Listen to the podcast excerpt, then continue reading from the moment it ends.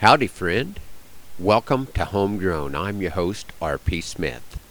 It seems a little odd that with as much non traditional grazing as I have the cow herd doing, such as alfalfa, clovers, and forage sorghum, that I'd lose a steer calf to bloat on native pasture.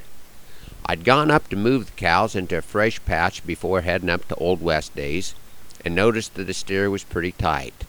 I'd walked in from the middle of the pasture because that part of the country is kind of rough to get around in. Big hills and not many trails. I knew I was not going to get the calf over the big hill on foot, and I'd been looking for an excuse to ride anyhow. I went home and chased in the horses and picked Winnie from the string.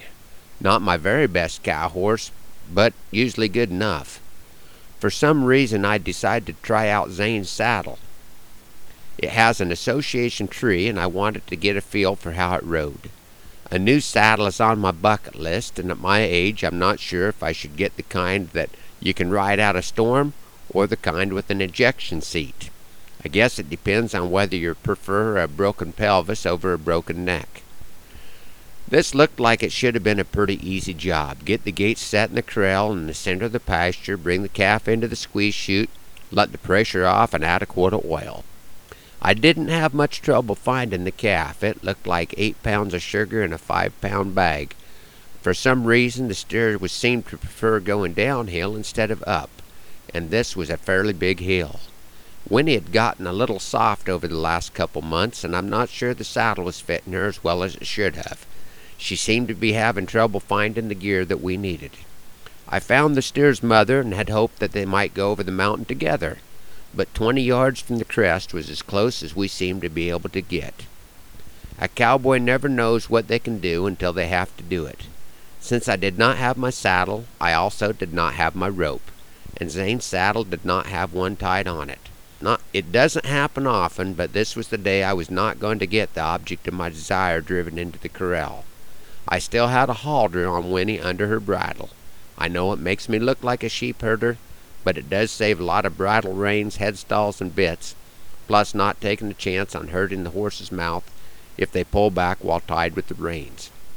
I took the halter off, and after many attempts, I was able to tie it onto the steer from my horse as it was bracing against Winnie's chest. I, I was only thirty yards from a solid fence post, so I dallied the lead rope to my saddle horn and headed that way. The steer was only good for about ten yards. It went down, and I stuck him in the side to let the pressure off, but was too late. As I was pulling the hide for my son Caleb, who has recently taken up an interest in tanning, I was thinking that if I had only had a rope, I might have been able to put that calf out of its misery fifteen minutes sooner. The Comstock Cowboy Poetry Gathering is quickly approaching. My friend Don Shada has a great lineup of talent for this year's gathering, which will be taking place Saturday, November 1st, at the Westcott Baptist Church in Comstock, Nebraska. I look forward to being part of the gathering again this year and hope to see you there. A few years ago, Don and I collaborated on a poem called Son of the West that I'd like to share with you this morning. There are traits that clearly mark you when cowboy is your name. Tenacity and integrity are the roots from which you came. If you've never known a better life, this one don't seem bad, you would still consider yourself blessed, even if you had. Not one to cheat on duty, you care about the land. Neighbors know your words as good as money in their hand. You try to teach your children values solid, true, and straight. Lessons for a lifetime learned from braces at the gate. Though there are times it seems you measure mishaps by the mile, Turn the tide before the dust clears, you find a way to smile. Through family, faith, and an outlook that strays to the lighter side, you find a motivation greater than just stubborn, selfish pride.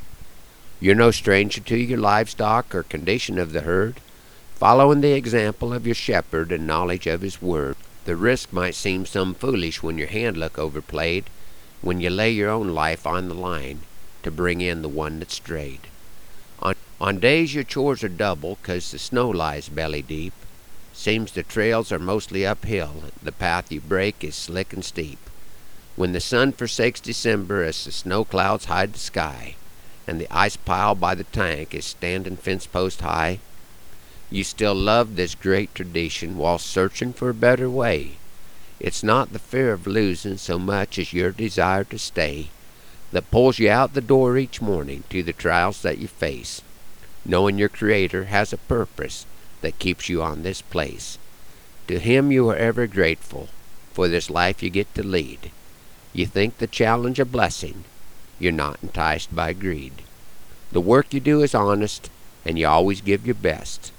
If I'm not miscalculating, you're a true son of the West. Thanks for riding along on Homegrown this morning.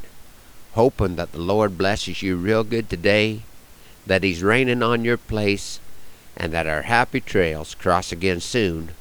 I'm R.P. Smith.